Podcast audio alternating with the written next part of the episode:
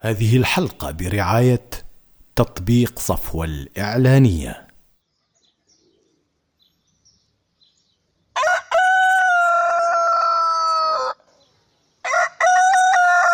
زين زين.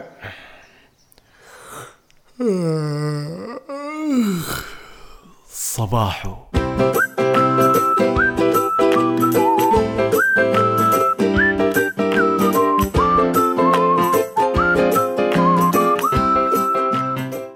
صبحكم الله بالخير أعزائي المستمعين. أولا ألف مبروك للفايزين في المسابقة في الحلقة السابقة ونتمنى حظ أوفر للي بيشاركوا في مسابقة اليوم.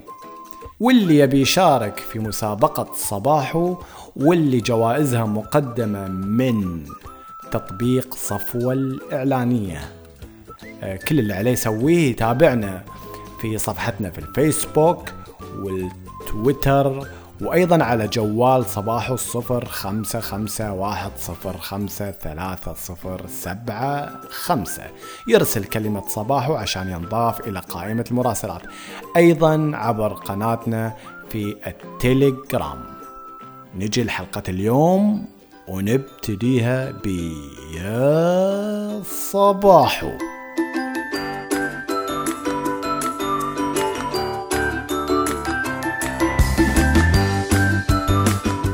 كلنا لابد أن تخطر في بالنا فكرة عظيمة بين فترة والثانية. لكن معظمنا يتجاهل هذه الفكرة ويخليها تمر مرور الكرام من دون أي اهتمام فيها. يمكن هالفكرة تخطر في بالك وانت تسوق السيارة وانت تشاهد التلفزيون وانت تمشي وانت جالس مع أصدقائك أو حتى يمكن تخطر في بالك الفكرة حتى وانت تسمع هالحلقة. مثل ما خطرت في بالي أنا إنشاء بودكاست بينما كنت أستمع إلى بودكاست السايوير للدكتور محمد قاسم. طيب في حال خطرت في بالك هالفكرة هذه أسألك سؤال. هل تحب تشارك فكرتك مع الآخرين أو أنك تخليها عندك وتحاول تنفذها لحالك؟ فكر شوية.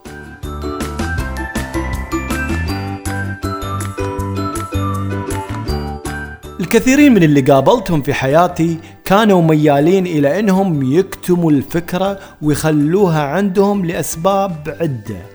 لكن أنا راح أذكر سببين رئيسيين اللي يدفعوا الأشخاص إلى أنهم ما يشاركوا هالأفكار مع غيرهم.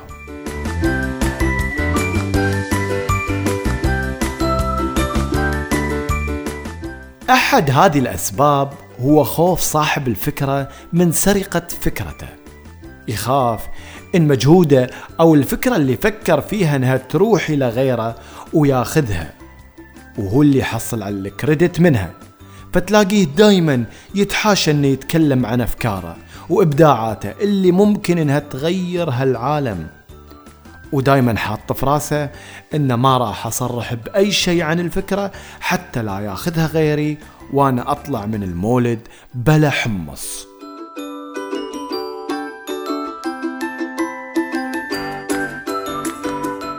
النوع هذا من التفكير قد يكون فيه شيء من الصحة لكن تعال نحسبها بشكل ثاني.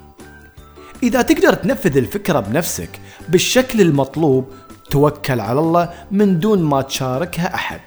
لكن لنفرض إنك ما تقدر تنفذها لأن مو من اختصاصك. الفكرة عندك لكن هي مو من اختصاصك. يعني مثلا أنت مالك أي خبرة في كيفية إنشاء تطبيقات الجوال. لكن عندك فكرة معينة راح تسهل على المتسوقين في مدينتك. هل راح تخلي الفكرة حبيسة في راسك أو أنك راح تشاركها مع ناس مختصين أو ممكن يسهلوا عليك المهمة لتطبيق هالفكرة وإخراجها بالشكل المطلوب؟ طبعا إذا كنت شخص يحب يطور في هالعالم أكيد أنك راح تختار الخيار الثاني. وهذه إحدى فوائد مشاركة الأفكار بدل من أنك تخليها حبيسة ويمكن مع الزمن أنها تندثر وتموت وتنسي. لا أنت اللي استفدت منها ولا غيرك عرف عنها.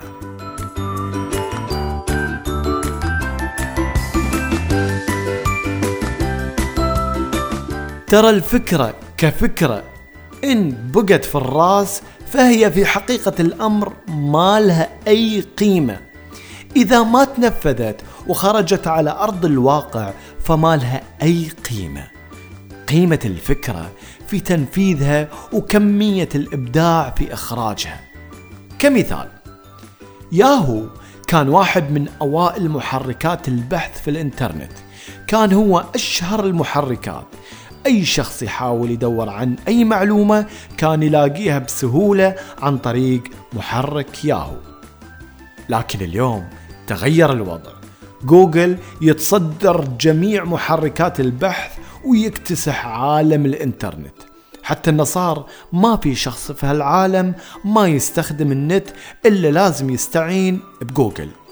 ورغم إنه مو أول محرك بحث إلا انه صار الأشهر لأن قدر ينفذ الفكرة وهي محرك بحث لكن بطريقة مختلفة وأفضل من غيرها.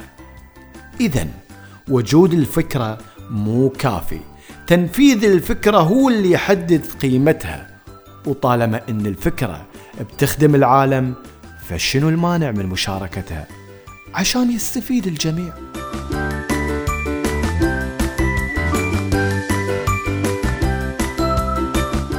أنا معاك بأن من حقك إنك تكون عندك أفكارك الخاصة واللي تتمنى إنها تطلع باسمك عشان تفتخر فيها. إذا كنت من هالنوع لا تحاول تشارك الآخرين بالتفاصيل شاركهم بس بالفكرة بالفكرة فقط. لكن بشرط إنك تبتدي بتنفيذها قبل ما تصير مجرد خيالات في الرأس وتختفي وتندثر مع الزمن.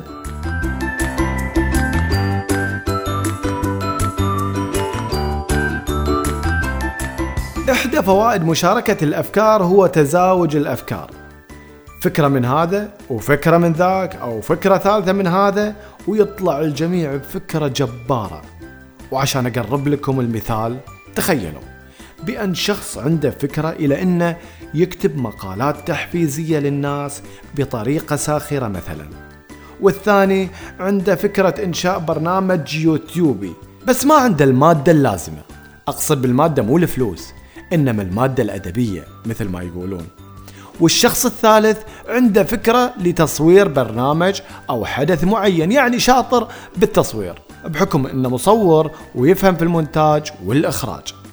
فتخيل إن كل واحد شارك فكرته مع الثاني وزاوجوا كل هالأفكار وطلعوا ببرنامج يوتيوبي متكامل من كل النواحي.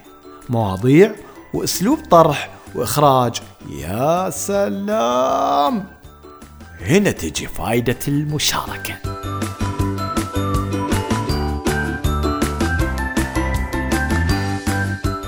نجي للسبب الثاني اللي يدفع البعض لعدم البوح أو مشاركة أفكاره.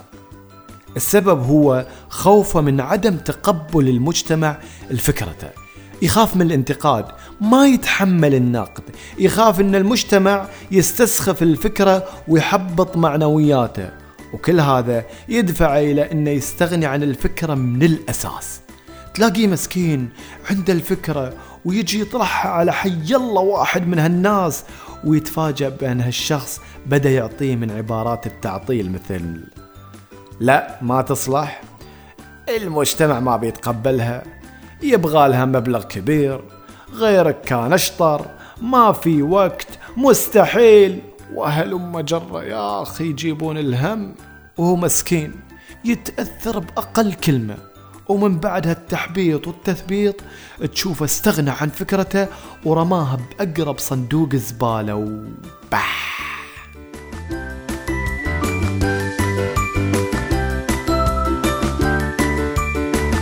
فكرتك لا تعطيها أي شخص.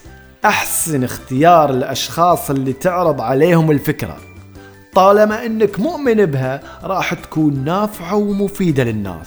فلا تتردد في تنفيذها بأي طريقة.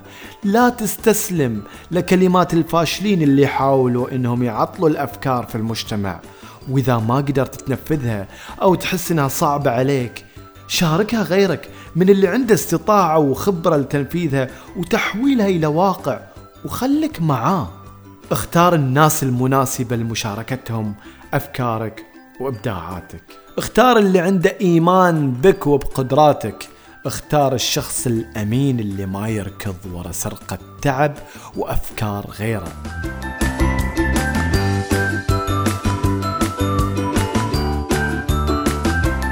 نصيحتي لك شارك أفكارك. لا تخليها في راسك. لا انت اللي نفذتها ولا انت اللي خليت غيرك ينفذها. وساعد في تسهيل بعض الأمور على الناس وعلى المجتمع وعلى العالم. وتذكر إن العبرة مو في الفكرة مع إنها مهمة. العبرة في تنفيذ الفكرة وكيفية إخراجها للعالم.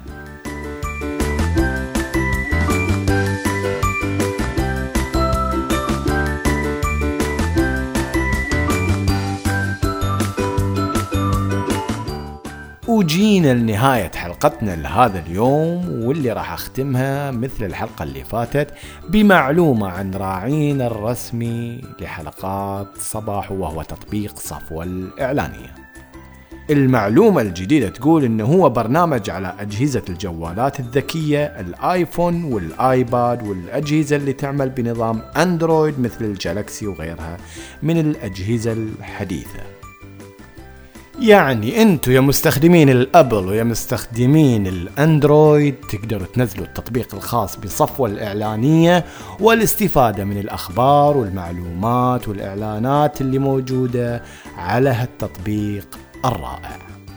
ولا تنسوا انكم تتابعوا قنوات صباحو على ال Facebook Telegram ال Twitter وعن طريق جوال صباحو عشان تعرفوا سؤال الحلقة وتجاوبوا عليه وتربحوا الجائزة القيمة المقدمة من الراعي الرسمي صفوة الإعلانية.